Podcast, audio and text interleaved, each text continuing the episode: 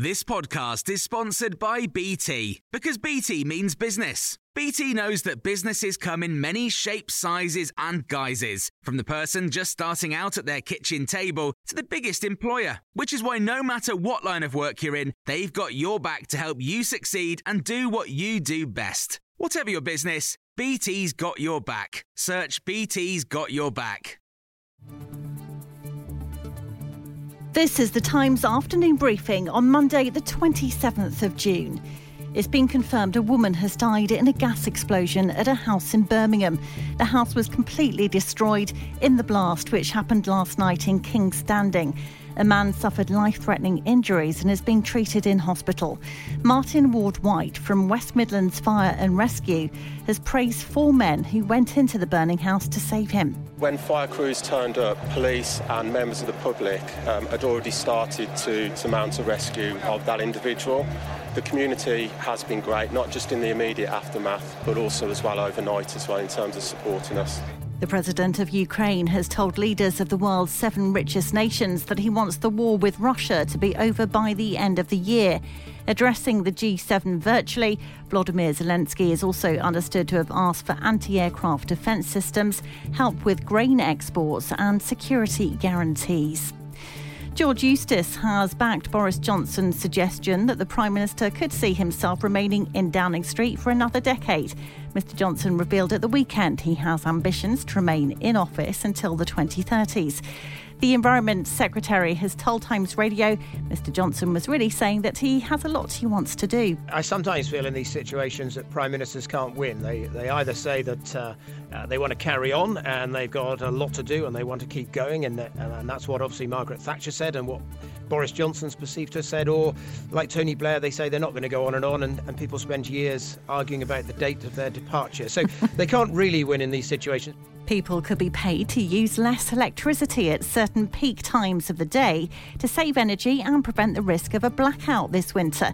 The National Grid is drawing up the plans to pay people up to £6 an hour for shifting the time they carry out power hungry activities, such as using the washing machine.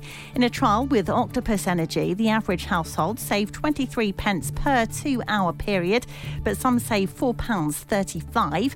Rebecca Dibb-Simkin, Chief Marketing and Product Officer at Octopus Energy Group, has told us that the plan is sustainable even if millions of people sign up. Actually, it costs less to ask customers to turn down than it does to fire up fossil fuel generators. Um, so, with that in mind, it's not limited by customers, it's limited by how many kilowatt hours we want to, to manage on the grid. So, it's not a limited project. And thousands of tennis fans have camped overnight to secure their place in the official queue for Wimbledon tickets. Hi, I'm Danilo. I'm from Napoli, Italy. Uh, this is my uh, second time here in Wimbledon queue. One of the best experiences in uh, my life. We arrived from Denmark yesterday. I think there are like 50 tents ahead of us. Yeah. We're actually queuing for Tuesday.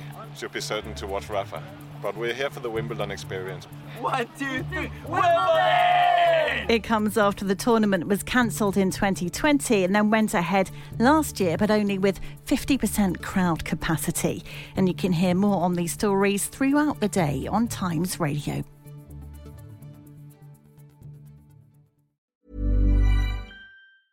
Even when we're on a budget, we still deserve nice things.